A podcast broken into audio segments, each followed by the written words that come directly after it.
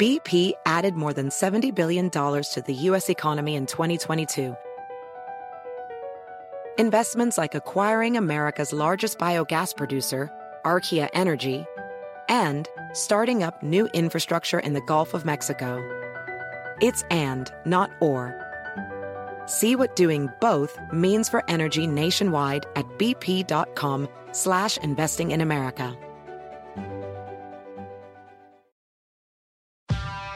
Whatever job you need to do out there, grab the right tool to get it done.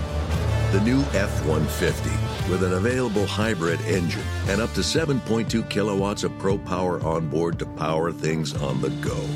It's not a tool you'll hang in a tool shed, but you can certainly use it to build one.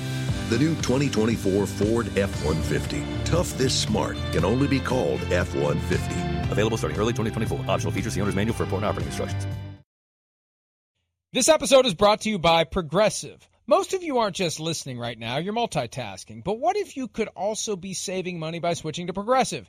Drivers who save by switching save nearly $750 on average, and auto customers qualify for an average of seven discounts. So multitask right now. Get your quote now at progressive.com.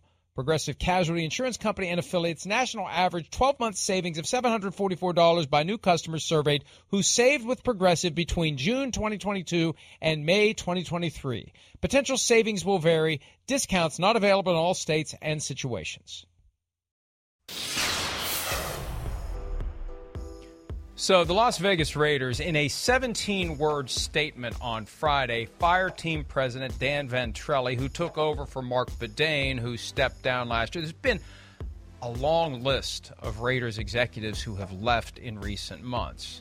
The Raiders added no details, no facts, no allegations. There's all sorts of speculation rocketing around the NFL grapevine about different things that may have happened. Nobody knows. But we may get to the bottom of it because Ventrelle issued a statement on Friday night saying that he was fired after raising with the NFL allegations that have been made about Mark Davis of misconduct in the worst workplace, hostile work environment. Now, he doesn't say directly and specifically these were allegations of hostility directed toward females, but at one point, Ventrelle says, I am at all times going to protect the organization and its female employees. So it doesn't take an advanced degree in linguistics to understand what Ventrelli is trying to say. The question is, can he prove it? How will he try to prove it? He's retained counsel. Well, you know what's going to happen, Chris. It's going to be something that ends up, at least if the NFL gets its way, in this secret rigged kangaroo court, and we'll never know any of the allegations.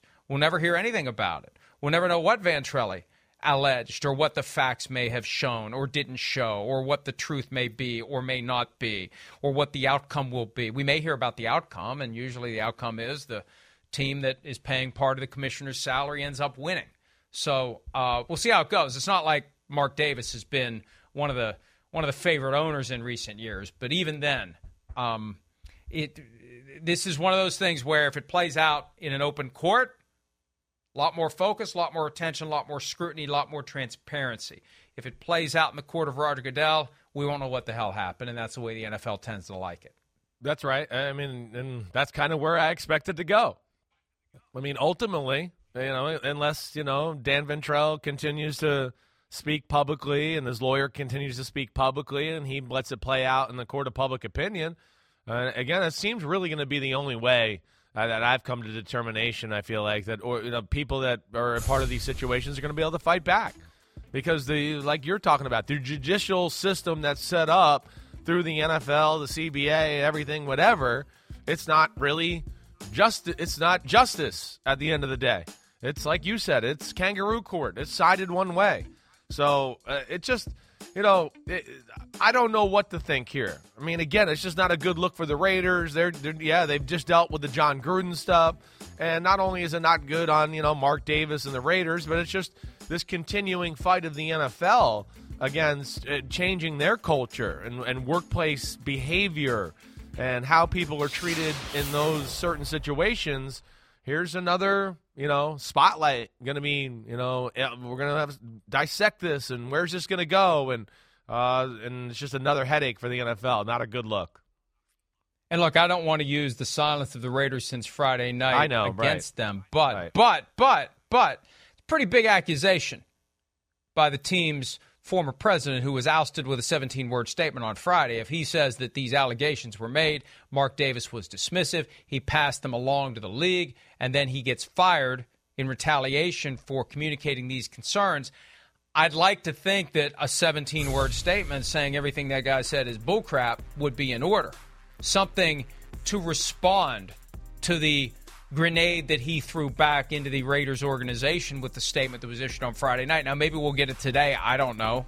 But it just seems like something. Well, it's not we, a good look. we went we went through Yeah. this we went through this with the Commanders a few weeks ago. Right. When the allegations were made, specific detailed allegations of financial improprieties of two different types, there was a 18 page letter that was sent by the commander's lawyer to the Federal Trade Commission, and it was released to the media, and it and it had statements and and and quotes and just chapter and verse detail as to why the former employee who was saying all these things is wrong, and hey, they got to hash it out at some point.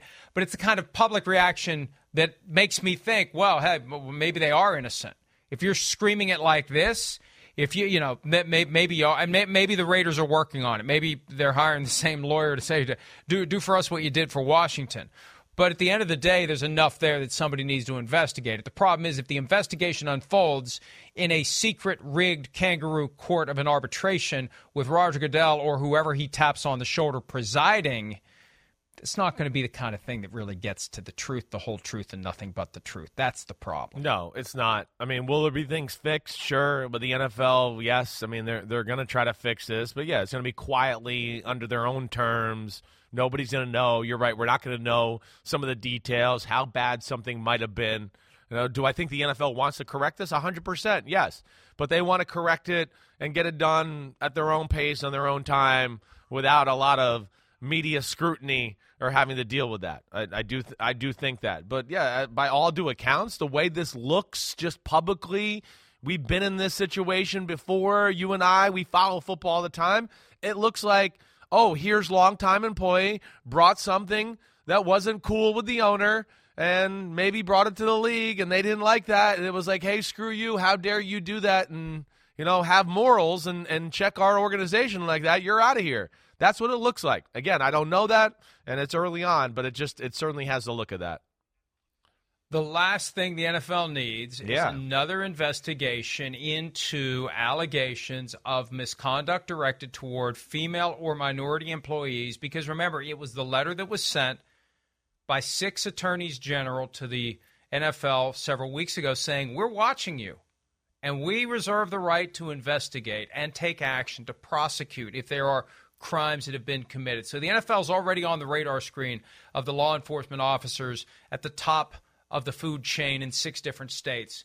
They don't need this playing out publicly. They don't want it playing out privately. They don't want it playing out anywhere. But if they do have a situation, and the NFL did issue a statement Friday night saying it will immediately explore the allegations made by Ventrelli, then then so be it. But see, this this is the balancing act. How transparent are you with something like this? How much of it truly plays out in a way that the public and the media can understand it, can look at it, can make determinations in the court of public opinion as to whether or not something happened that shouldn't have happened. Because the NFL, at the end of the day, does not want its dirty laundry hanging in the public square. It wants to be transparent. And Jerry Jones had some quotes to Bob Costas in November or thereabouts saying, hey, you know, we want people to pay attention to us. We can't complain when they do. That's the balancing act for the NFL. And the media, I think, Chris, has a big role in that because we can either accept whatever lack of transparency they, there is, whatever games they play to try to push the case into the secret rigged kangaroo court which it is. I keep saying that. I, I keep waiting for the complaint from 345 Park Avenue. Why does Florio keep calling our internal arbitration procedures a secret rigged kangaroo court? My response will be because it is. Because it is. Because it is secret. Because it is rigged. And because it is a kangaroo court. If you don't like that term, look up what a kangaroo court is. That's what the commissioner conducted arbitration. It's not rules of procedure and evidence. It's not a fair shake. It's whatever the person who's running the arbitration feels like allowing in as evidence. And oh, but oh, well, this decision was made in a way that makes it harder for you to prove your case. Well, that's a shame. Bang the gavel, you lose.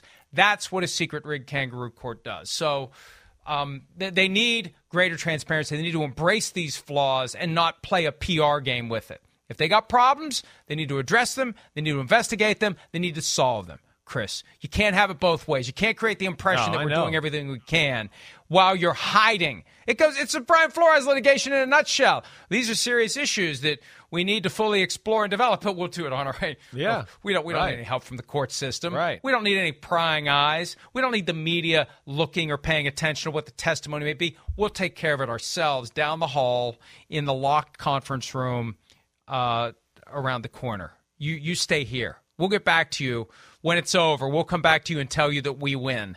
Just wait here.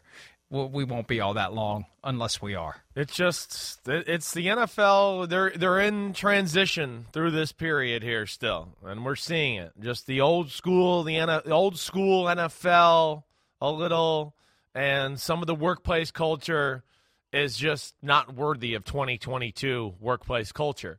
And I think uh, the NFL is knows that, and I think there's a lot of teams that are, are plenty acceptable and do have the right workplace culture. Um, and I don't know why, but it seems like it's always the teams with kind of the younger coaches and they got a new young vibe to them a little bit too. But we've talked about this before. There's just a there's an old school mentality in a lot of these buildings in the NFL that you know just doesn't fly anymore. And this kind of sounds like it might be one of those too. So I don't know where this goes. You know, ultimately, I like you're saying. I don't Oh. think. Yeah, go ahead. What? I'm not passing judgment. Yeah, I I don't know. All I know No, is this accusation's been made. Right. I want it to be investigated in a way that is fair and transparent. Right. Not not we're going to pull it into our secret rig kangaroo court and we'll get back to you. It it needs something more than that. And and and also also I I said half jokingly on Friday night paging Mary Jo White. At a certain point, you can no longer call her independent. When she has become basically this captive Right. outside lawyer who gets brought in to put out whatever fire you want her to put out, she's no longer independent because people who exercise true independence often aren't invited back to exercise independence in the future because at some point you are going to say something to the powers that be that they don't want to hear and they regret hiring somebody who was independent you're being too damn independent mary jo don't you understand how this dance works that's the thing that the NFL gets indignant about that too. But that's the way it works. I lived in that world. I know how that works. You're not independent. You are dependent on getting the next assignment and getting the next assignment. The NFL is a huge company, a cost insensitive client, as the big law firms like to say.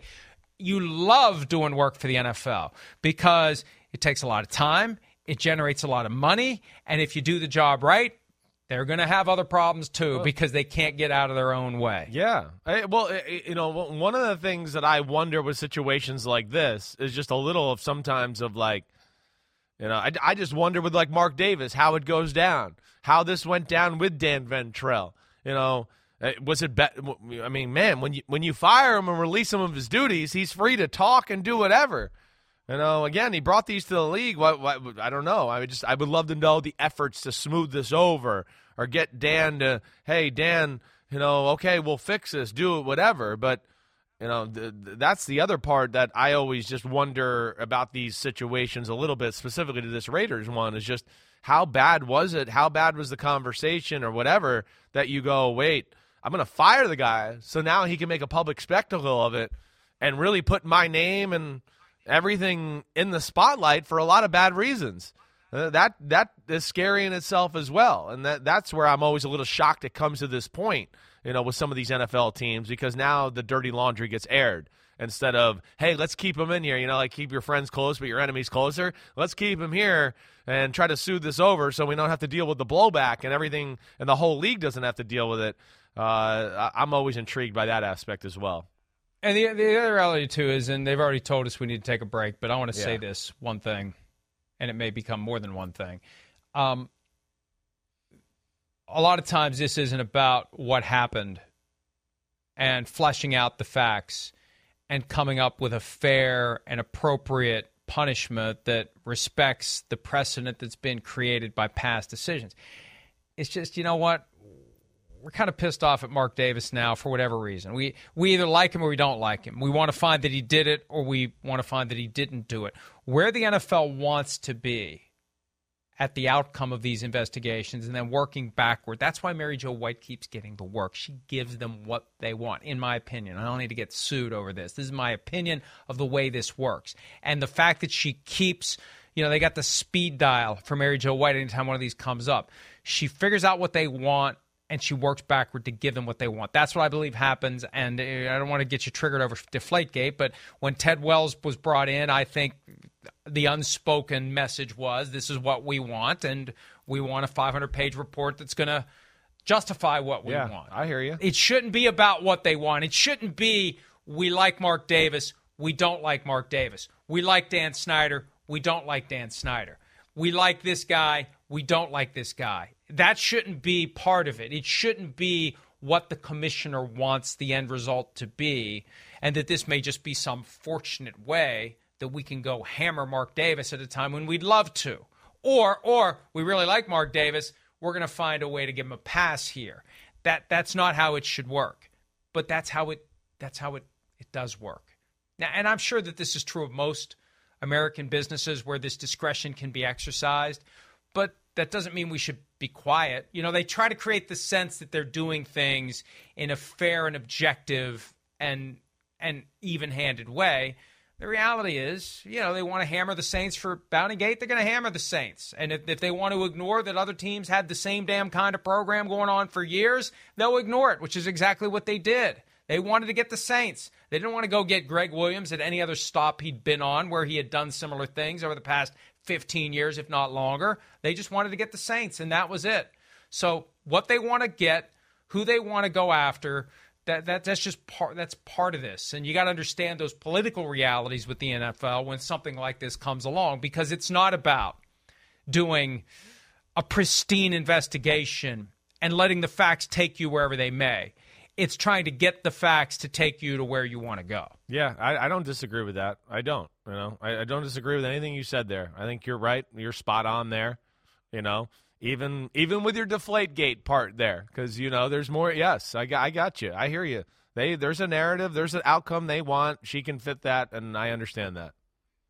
Deflategate they could have there was enough there they could have reached whatever decision they wanted to reach. And a good lawyer can navigate through whatever the facts are to get you to where you want to be. It's where you want to be that is what matters. Good lawyers get you there. Yeah. They'll set aside the evidence that undermines the path that they want to to cut and they'll focus on the facts that do. If it's ever clear, if it's ever so clear there's no way you can cut a path through the facts to get to where you want to be, then why are we even here? Yeah, that's right. Anytime you've got a muddled situation, you can find something to support what it is that you want to do. And that's that's my biggest complaint here. That the NFL when it comes to these types of issues is not guided by a sense of whatever the facts will reveal, we will objectively assess and punish accordingly. It's all a means to an end, and the end is predetermined. And we have to, we have to. I know that's cynical, but it's it's it's accurate. I've been following this long enough to know it is entirely accurate. Let's take a break. Something that is not very accurate at all: crystal ball. We each have one. We're going to get our crystal balls out, and we're going to do that thing that you do. What do they do? Sorcery. I want to be. I want to be careful because if you say the wrong thing, then all of a sudden, all, all of a sudden you got you got ghosts in your house, which is I got I got enough living things in my house to deal with. I don't need any ghosts in my house. So I'm going to be careful about any incantations I may utter when we pull out our crystal balls next on this Monday edition of PFT Live.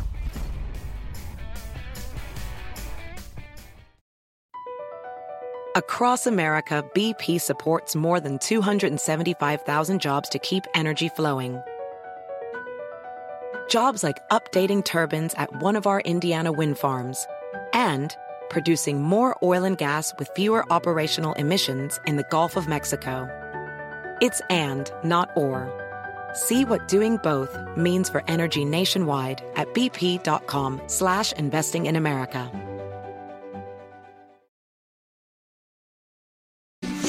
Would you say you are, we're all in on that kid right there, or we're all in for this year, let's see how he plays? It's a different question.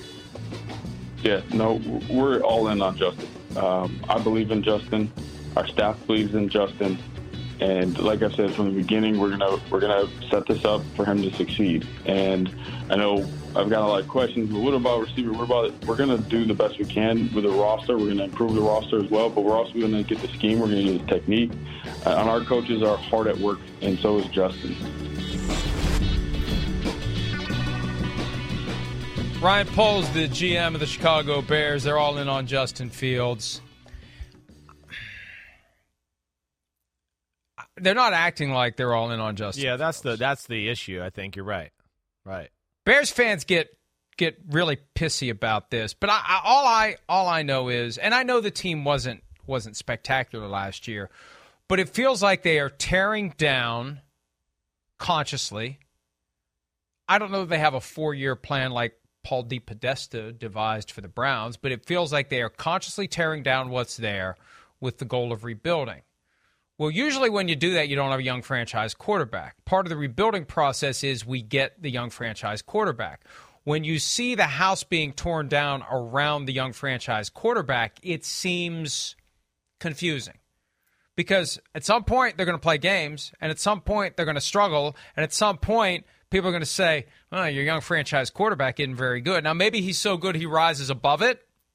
I've had that argument with some folks on radio in Chicago, not in a hostile way, just kind of a hey, you know what? Maybe Fields is so good it doesn't matter. But just this is the time in his career when you should be adding pieces around him, taking advantage of the the salary of the young quarterback before it goes haywire.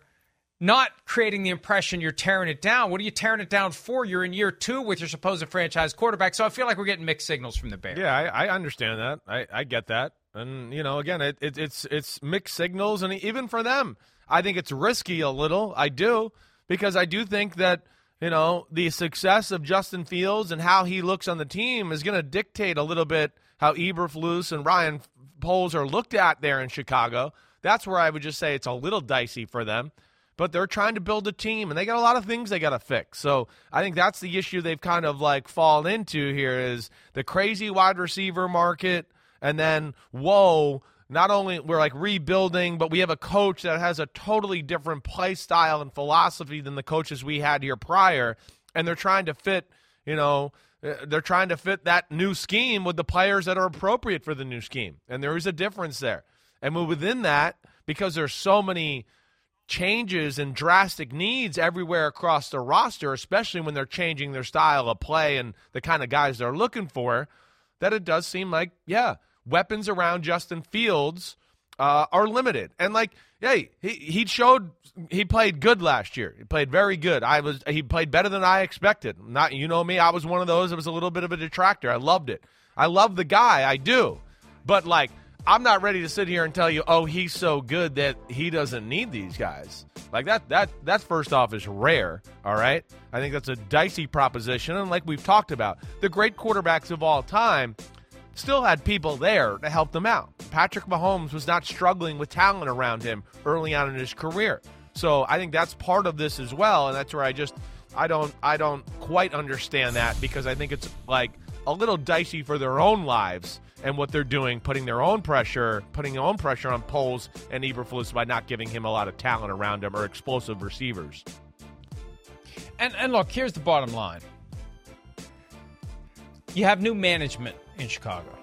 This is why I was so stunned by the move last year. Yeah, by I know. It's why we GM talked Ryan about it. Pace and Right. former coach Matt Matt Nagy to give up this year's first round pick to move from 20 to 12 to get Justin Fields. And I remember thinking, hey, this is good news. If they let them do this, if ownership let them do this, They must have maybe another it's year. a sign Right. That they have more than one year. Well, Yeah. dysfunctional teams do dysfunctional things, and it's the height of dysfunction to let your coach and GM sacrifice next year's first round pick to go get a quarterback and then fire those guys after one year and hope, fingers crossed, that the new regime is going to embrace the guy Yeah. because no matter what, Justin Fields is a vestige of the old regime.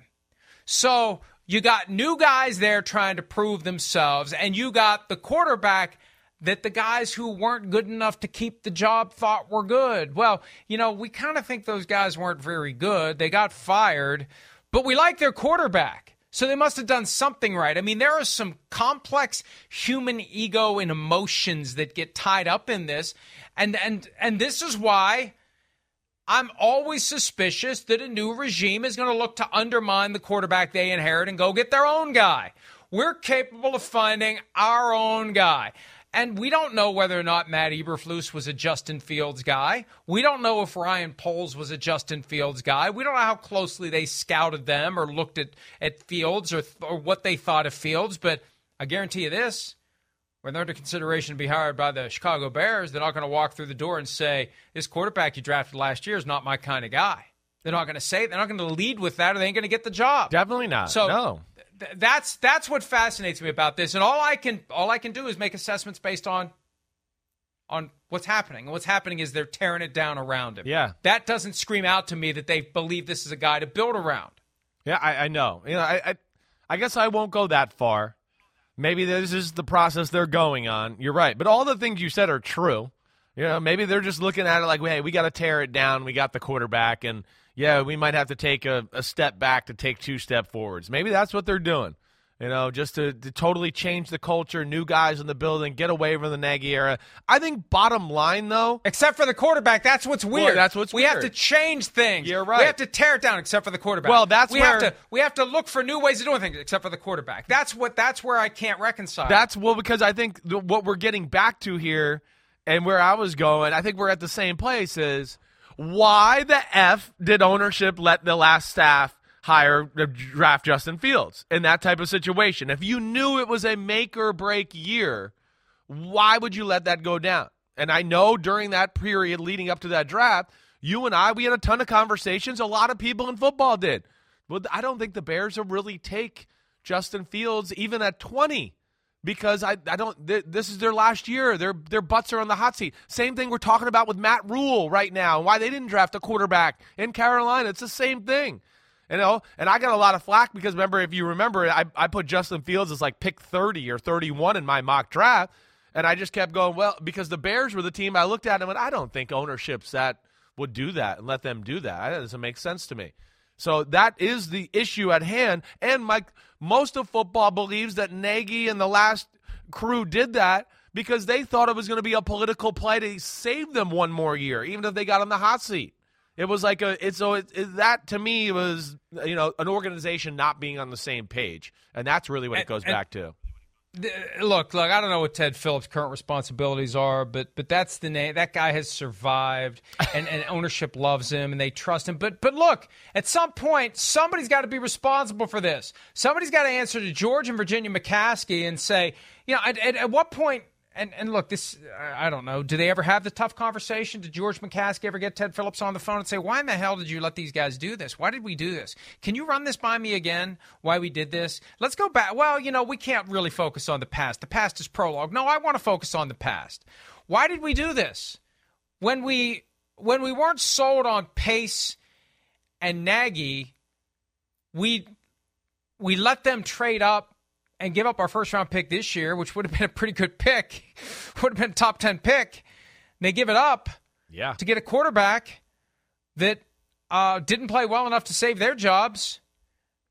And new management, like I said, new management isn't going to be, it's just not, right. going to be as warm and fuzzy. So get anyway. your damn crystal ball. So what's a successful right, season? Yeah, you lost the damn sight of what the hell the, the segment is. Crystal I know, ball. I know, but, but, but it was know, a useful was a conversation. conversation. Crystal ball's out. Crystal ball's out. Justin Fields this year. What is a successful season? I'd say it's at least be in the playoff conversation. The NFC is wide open, wide open. Once you get past the Rams, the Buccaneers, and the Packers, you got four playoff spots up for grabs, and I'd like to think the Bears have enough that they can be in the conversation. And uh, a successful season for Justin Fields is at Christmas time, the Bears are still alive. That's a successful season. Yeah, I, I, I hear that. I do. I, that's probably, I, honestly, I think that for me, it might be even a little too much as far as the team is concerned. I, because I, I, like, like we've talked about, like you're talking, I, I don't really know, you know, what to expect from this team right now. I don't. You know, it's a whole new offense. It's a whole new scheme on defense.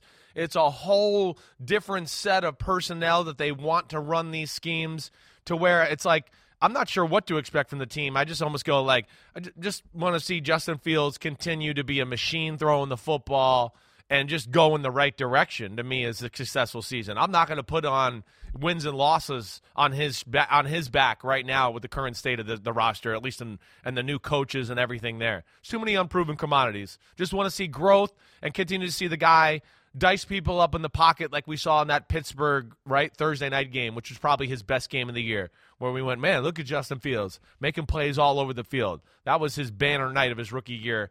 Monday night. That was the, that was that Sunday was the night. How could I Mark. forget? Damn. How could Ra-? Monday night roundhouse kick. Oh yes. yeah, round out kick and and in the tackle, uh, crap, bull crap, flag thrown, take a touchdown away from a team, even though it wasn't in the tackle box, right? I believe. Yeah. Yeah. Yes, yes, that was the. the uh, uh, somebody reached out to me and said the NFL is very happy about the Cassius Marsh controversy because it has kept attention away from the ridiculously bad call that was made to take a touchdown, Touchdown off away. the board Yeah. for the Chicago Bears. Right. Um, okay, so the Bears got their supposed franchise quarterback at a time when management was on its way out. Management's still fairly new. Here's your opposite the Jets. story. They have Zach Wilson. Right. Right. And they're building around. Oh, well, lo and behold, the, the Jets objectively were worse than the Bears last year, and they're building around their young quarterback, not tearing it down. Let's hear a little bit from Robert Saleh, head coach of the Jets, from over the weekend, rookie minicamp, on where Zach Wilson is entering year two. Zach looks good. Uh, he's definitely hit the weight room. Looks beefy. Uh, uh, in a good way. In a good way. He's uh, definitely filled out. So, uh, uh, but he's still got all his looseness and, and throwing the football and zip and all that stuff. So he's uh, he looks good. He's such a meathead. Yeah, I mean, he looks beefy. He's, he's- the only coach in he still football looks- say that. He still looks 12. yeah, He still looks 12. You you would know? be surprised if you saw him in person, though. He does look 12. I'm not. His face is 12. If you saw him in person, you'd go, "Oh man, he's much you know bigger and thicker and a more of a physical specimen than you would think, even with that baby face." That's the one thing that jumped out at me at training camp and uh, with the Jets last year. And people think that's an insult when I say that. It's good to look young. It's good, you know, for a variety of reasons, including people expect less from you when you look younger That's than true, you too. are. Right. Life is easier that way. Uh, but there are going to be higher expectations for Zach Wilson this year. So, Crystal Ball's still engaged. What's a successful season for Zach Wilson, considering he's in the conference that is very top heavy and middle heavy and bottom heavy? and, and then like in a tough division too. I mean, again, a division where we go, the Jets got a lot of talent on their team, and they're the fourth best team in the division. And then you go, the third best team in the division is the Dolphins, and they're loaded. And then of course you got the Patriots and the Bills. So th- I mean, you're right between the conference and there. That's where it's a little different of a conversation, I guess, because I do as far as Justin Fields compared to Zach Wilson. Uh, for all the things you laid out, I, I expect more from Zach Wilson. I know the Jets love him. The way the season ended, and then I think some of the talent. I mean, this is really vice versa conversation to what we're talking about with Justin Fields. Totally, they have put some pieces around him here to where you go, well, there's something to build here. You know, their offense should be pretty damn good. To where my crystal ball, I'd go, you know, uh, flirting with 500, all right, and having a pretty good statistical year with a few games like we saw at the end of the last year for Zach Wilson, where we go, whoa. There was a few games and moments in the end of the last year where we went, holy crap, that was pretty damn good right there.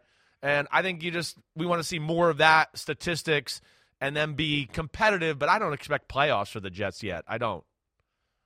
They had the three first round picks. They added a couple of weapons. Yeah. Garrett Wilson, tenth overall. Brees receiver, Hall. Uh, Breece Hall uh, at uh, at at running back, and uh, I, there, there's optimism and there's There is, hope. right? The Yeah. problem is the AFC collectively is better than it's been in decades. Right?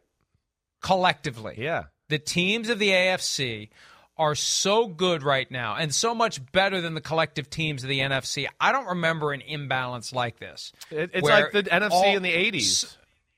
Unbelievable. And you're right. And you're right. And it may, maybe it's even worse now. We'll see how it goes this year. And injuries are going to be a big factor, but uh, it's going to be hard for the Jets, even if that. And that's what would keep me up at night if I was Robert Saleh or Joe Douglas. We're going to be a better team. We have better players. Yeah. We're going to execute better. Right. But we may not win many more games. I know. It's crazy. I know. That's it's it's where, you know, it's it's like the Jet fan base and they got to be careful you know, about being too critical. Yeah, they're a young team. They got some young talent, but they got, you know, some formidable foes in front of them. And yeah, at base level, it just it doesn't you're right. The AFC totality way better. There's talent way better.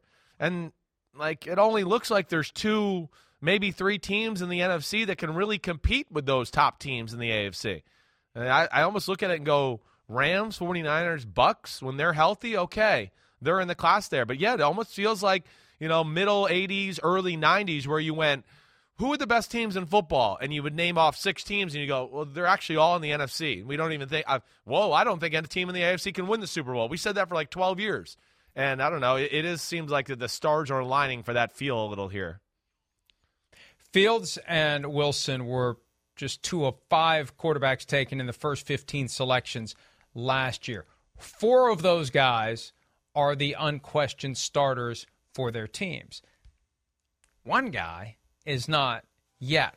Trey Lance. Is he ready to take over in San Francisco? We'll delve into that question next on this Monday edition of PFT Live.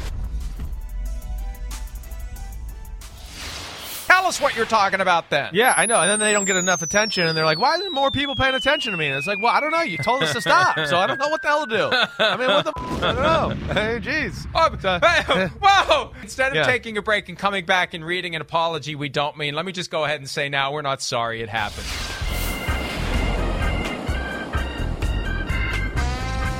Our, our producer, not today in the chair, but who's monitoring, coordinating producer of the program, Matt Casey, texted earlier when we were talking, Talking about, about, our yeah. increased use of profanity that uh, we're like guys who would rob a bank and halfway down the street start yelling, "We robbed the bank." Meanwhile, he's calling the cops on us here and doing a video on it. Right? They're gonna go, "Well, you guys, Yeah, you, you didn't get away with it, huh? Yeah, we're gonna make money and put it on a banner." And, uh, Yeah, we don't need to yell it out. There's Yeah, a right. there's a, somebody with a megaphone on the sideline who's pointing it out. Uh, anyway, Chris enjoyed his three days in his hammock with uh, his mismatched legs and face. I can't remember which is tan and which isn't, um, but uh, I digress. Pina colada in hand, something else that wasn't pictured in the shot, Boom. smoldering below the hammock uh, as he kept it out of sight for the photo.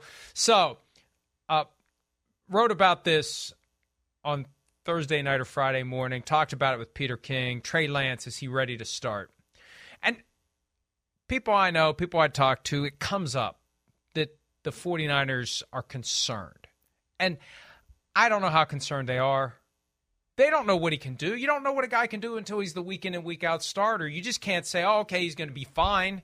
What did we see last year that would make us think that he is absolutely ready to take the reins this year? We're not going to know it until he starts playing, like we didn't know it with Patrick Mahomes until week one of the 2018 season after he'd sat on the bench all of all of uh, his rookie year, except for week 17 against the Broncos. And it wasn't like he came out and had some spectacular day that made us say, oh boy, oh, can't wait. Here comes Mahomes. He's going to pick up where he left off week 17. So we're just not going to know until we see Trey Lance week in and week out. Defenses can game plan against him.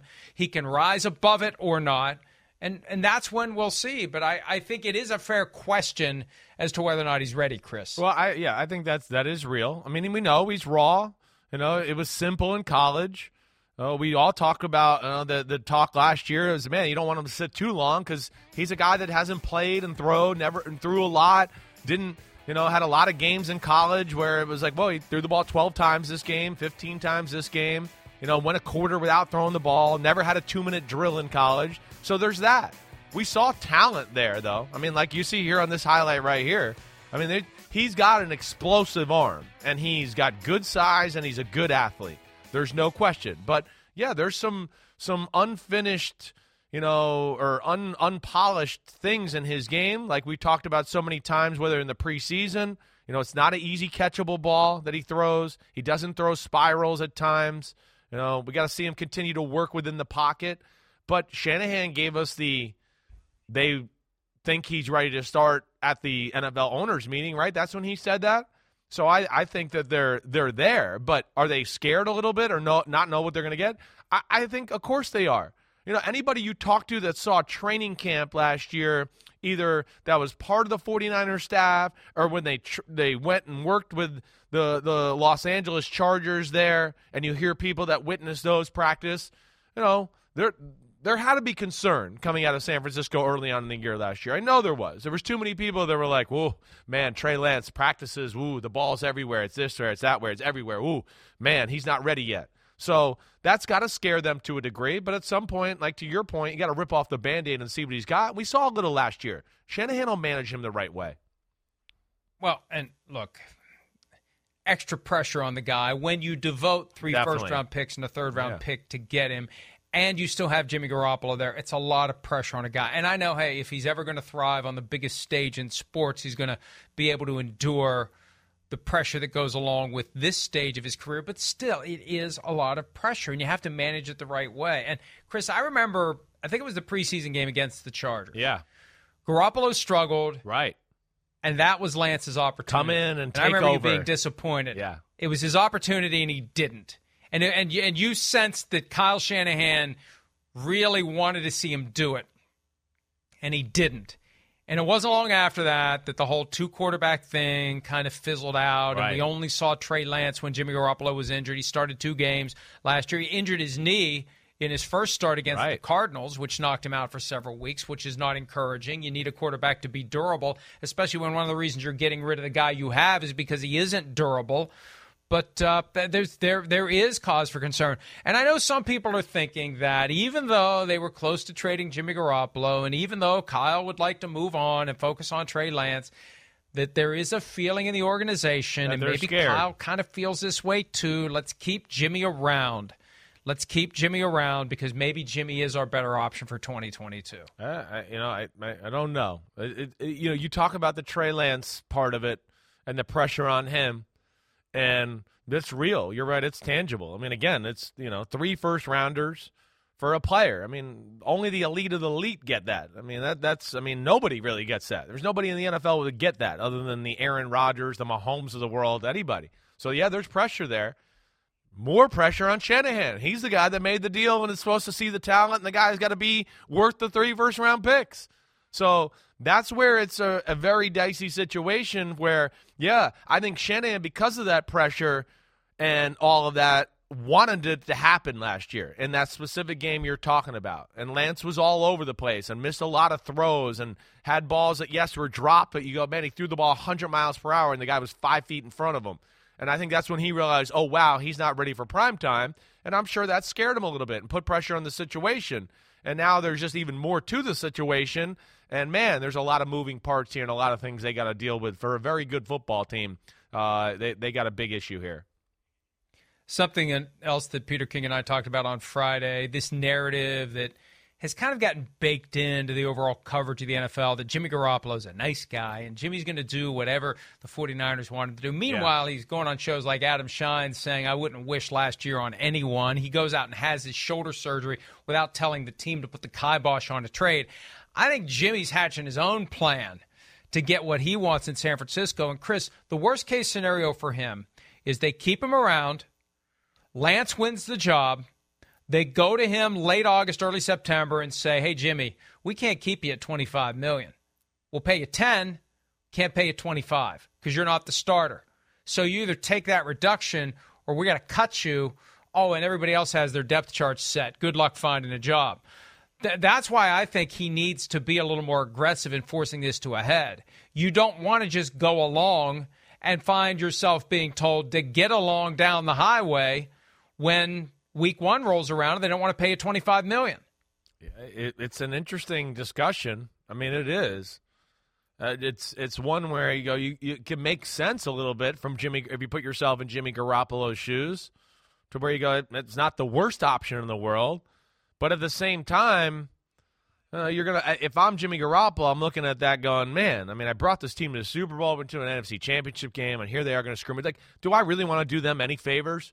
do I really want to do any favors for this team, these guys? Let them off the hook if Trey Lance does run around, you know, like a chicken with his head cut off and hurts his knee, and now they got me, and oh, I have to play the whole year, but I got screwed over on my money, and here I am playing good again. I, I have a hard time thinking he'll be able to do that. Just to, even with the comments he made a few weeks ago, I would wish that on no one. I just don't think he's going to want to deal with it. I think he's he's got enough money here to go. You know what? Screw the ten million. I don't care. I don't want to deal with it. And I know that's a really bold statement, but man, I I would certainly be thinking of that if I was in, in his shoes. He has every reason to try to get out of there now, Right? just like Baker Mayfield. At least Yeah. Baker Mayfield knows he's getting 18.8. There's a way that this falls out for Jimmy G where he never sees 25. Yeah. He may have a hard time seeing five, depending upon when the 49ers would move on from him. Then again, there's the possibility he will be the starter. It's a weird situation. And and this whole he's a nice guy thing, that's a 49ers talking point that some in the media, some who are on the payroll directly or indirectly of the 49ers, are pushing. I don't buy that nice guy stuff. We haven't seen the actions to back it up, and it's not in his best interest to just go along. It's not. They're going to make the decisions that are in the best interest of the team. Jimmy's got to make the decisions that are in the best interest of Jimmy. And uh, that's why you have an agent. You let the agent be the bad guy. But um, th- this whole, oh, I'm fine with it. I'm fine with you, you know, just keeping me around. You're waiting for a catastrophic knee injury, and then you're going to get into a fight with the Browns to see who can work. Th- no, I don't want that. I don't want that. Just cut me. Just let me go. Just let me go. And then maybe he signs with the Texans and he turns a four win team into a nine win team. So I, I think he's got more reason than Baker Mayfield to push this to a head. Yeah, I, I would I would agree with that. I mean, it's it's right up there with it, no question. You know, he, he's he has every right to be pissed off and want to get get the hell out of there and do this team no favors. And I he's going to have to play hardball. Uh, I think for to your point, I, I, this is one where as Cleveland, I can't see them really ultimately hanging on to Baker Mayfield. The 49ers, I can legitimately see them hanging on to Garoppolo to like to what you're saying, to the end of training camp and kind of screwing him over there. And if he's going to be kind of just quiet, you know, good soldier, whatever, being able to deal with it, you know, yeah, that's going to make life a lot easier on the 49ers and having to deal with that whole situation. I, I wouldn't let him get away with that if I'm Jimmy G. And it's not deliberately screwing him over. It's taking full advantage Yeah, of the contract yes, that they right, have. right. It's it's back to what I was saying. You're treating these players like property, San Francisco and Cleveland. That he's your property. And we're going to keep him here, even though we've made this huge investment in Trey Lance. We have the ability because he has no guaranteed money, and it doesn't vest. The 25 million doesn't vest until week one. We can play this out, and then we can go to him and say, "You take 10 or you take a hike," and that's in the best interest of the team. And my, my overriding point is the team will always do what's in its best interest. The players need to do what's in their That's best right. interest too. And I think it's in Jimmy's best interest to try to get the hell out of there because it's not like the 49ers have to pay him if he's not there. That's the one big difference between San Francisco and Cleveland in this quarterback situation. Let's take a break. When we return, Chris's favorite segment of the week, I believe. USFL highlights. we'll do that when this Monday edition of PFT Live continues right after this. I feel like this is the best system for me, and the playbook is is you know you I've I've figured out like you can't really stop our playbook. You know, it's just something. It's just everything about the plays just is a way for us to attack the defense in every type of way. Sky Moore, we're number 24 for the Kansas City Chiefs as part of this number revolution. And you don't expect to see a receiver in 24. I like it, though. I like do it. too. I, I, I am not going to go get off my lawn. I'd like to see even more flexibility in the wearing of numbers. We don't have a whole lot of flexibility on time here because we talked too much earlier in the show. This draft today, the rookies we can't wait to see in action in 2022. Chris, the first pick is yours. Okay, well, I, I, I'm going to go with the obvious one here. I, I mean, the Christian Watson, top of the second round, the Green Bay Packers, the guy that you know. I don't know how obvious that is. How's that Well, obvious? I guess- I wouldn't say that's all right, obvious. good. You're right. You It's know, not maybe- even a first round pick. You're right. Okay. Uh, You know why I say it's obvious? I feel like because I feel like I've talked about it a few times with it and like that. But for for me, that's one I can't wait to see in action for a lot of reasons. One, he's extremely talented, and yeah, I thought he was the second best receiver in the draft this year. You know. Two, yeah, he's from small school. So wait, I want to see if it. I, I thought it definitely is going to translate. I just want to make sure. I want to see that part. small school, North Dakota State. Hey, all right, now he's in the NFL. What's you know what's the the transition going to be like? And then I think ultimately, just why I want to see it, of course, is for the obvious and the fact that we know that they don't really have a slam dunk number one receiver up there in Green Bay. And this guy will clearly be the most talented guy on the roster. And just to see how it hits, how it starts off, and kind of the role they you know assemble for him, I'm very excited to see that for for a lot of different reasons. Let alone the talent the guy has. Easy one for me, Kenny Pickett, Pittsburgh Steelers. Yeah. I think he's going to be the week one starter. I think Mike Tomlin's going to do everything he can to get him ready to go. He'll beat out Mitchell Trubisky. He'll be the guy. I want to see what he can do. They believe in him. They're not troubled by the hand size issue. They think he can play. They know him very well from his time with Pitt. It's a great story that he got to stay in town, in the same building, literally where they play and where they practice. I can't wait to see what Pickett does. Yeah, I hear that. I mean, that's definitely one of the the big like you know question marks or talking points of the draft. Just you know, Pickett, how talented is he? We know he's a pro. All of that. He's played in a pro offense.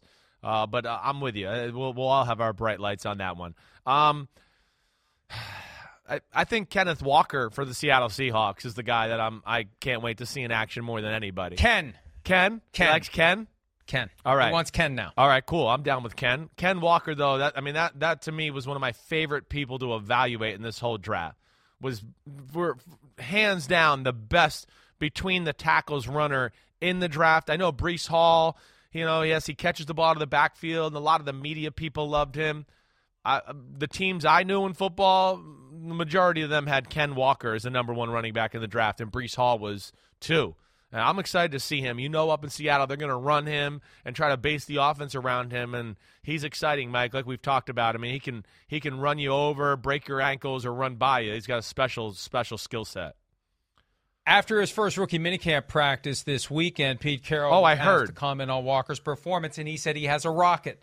Not up his ass. He did not say that like you do, but he did say he has a rocket. It's a rocket. It's it's two and a half rockets up his ass. So that- it's there. I'll say it for Pete. It's borderline three. It's rare to see a guy that kind of power who can go 80 yards to the house. It's very rare. That's where I'm I'm, I'm pumped to see this kid. Between him and Rashad Penny, who came on last year, they got Travis Homer. Yeah, right. They got DeeJay Dallas, Chris Carson. I don't. I, I think the fact that they drafted Walker tells you that they don't expect much from Carson. He had the neck problem last year, but defense, running game, quarterback is an afterthought. Another reason why they're not after a quarterback. I'm going to go, and I'm going to. I'm. You know what?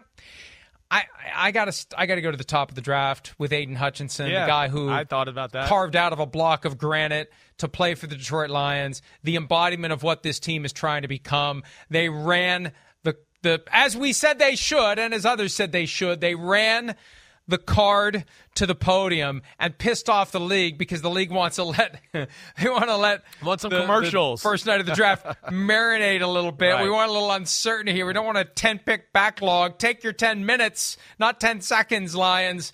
They can't wait to see him in uniform. I can't wait to see what he does for the Lions. Yeah, I'm with you there all the way. It just seems like a match made in heaven, like we talked about the day after the draft. So that, that's it's perfect, and I, I can't wait to see it either.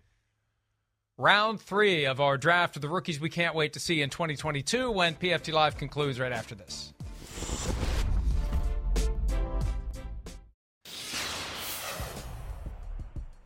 Okay, there's the selection so far. The rookies we can't wait to see in action in 2022. Chris, you're up for round three. All right, I'm gonna have some fun here. You know, there's some ones here that I'm certainly got like my bright lights on, but this one's like I just can't wait to see this because I want to see this on the field. Jordan Davis. I cannot wait to see him on the field for the Philadelphia Eagles, all right? Because first off, he's just a monster of a human being and like an unreal athlete. But you put his big ass next to Fletcher Cox's big ass, and then you put it next to Javon Hargrave's big ass. That'll be the biggest three asses in the history of football on a defensive line all at one time. I want to see that. I want to see the end zone cut. I'm going to show everybody week one of the NFL season. We're going to get an end zone cut. I'm going to look and go, look at the size of these guys' asses, and this is why no one can run on the Philadelphia Eagles. That's what I want to see. So I'm kind of excited for that. It's a lovely, it's a lovely, Thank you. lovely thought. I'm going to go one pick after. I thought you were going where I'm going. Kyle Hamilton, the great safety from Notre Yeah, Dame, goes yeah. into the Ravens. Uh, just like the perfect. It's one of those picks where when he landed there, it's like, man, this is Yeah, how perfect. did that Why didn't we see this coming? Right. Yeah. Now they wanted Jordan Davis. They got leapfrogged by the Eagles, but but Kyle Hamilton is going to be perfect there, and and just the impact that he can make, the coaching he's going to get, the way he's going to perform from a defensive perspective. But we, we've gone with we've gone half the draft with defensive players. It's a it's an offensive league, but you know it's two sides to it. You got to have a good defense if you want to win.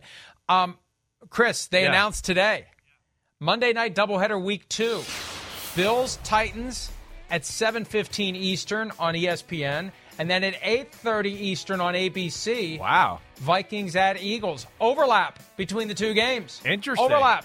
Interesting. Like Not first back off, to back. Interesting that it's week two and it's overlap. You know, I mean, it, it'll be great. The Titans Bills game will definitely be center stage on my TV, and I'll be rooting for the Eagles to crap on your Vikings. It'll be great. Great night. You get to see those three big asses lined up Exactly. one, one after another Boom, on national TV together. on ABC. Right, right. There we go. Uh, but but you know they're going to do this more and more often. Not a six-hour odyssey, but overlap Monday night games. We are done. See you tomorrow. See Have ya. a great day. BP added more than $70 billion to the U.S. economy in 2022. Investments like acquiring America's largest biogas producer, Archaea Energy, and starting up new infrastructure in the Gulf of Mexico. It's and, not or. See what doing both means for energy nationwide at bp.com slash investing in America.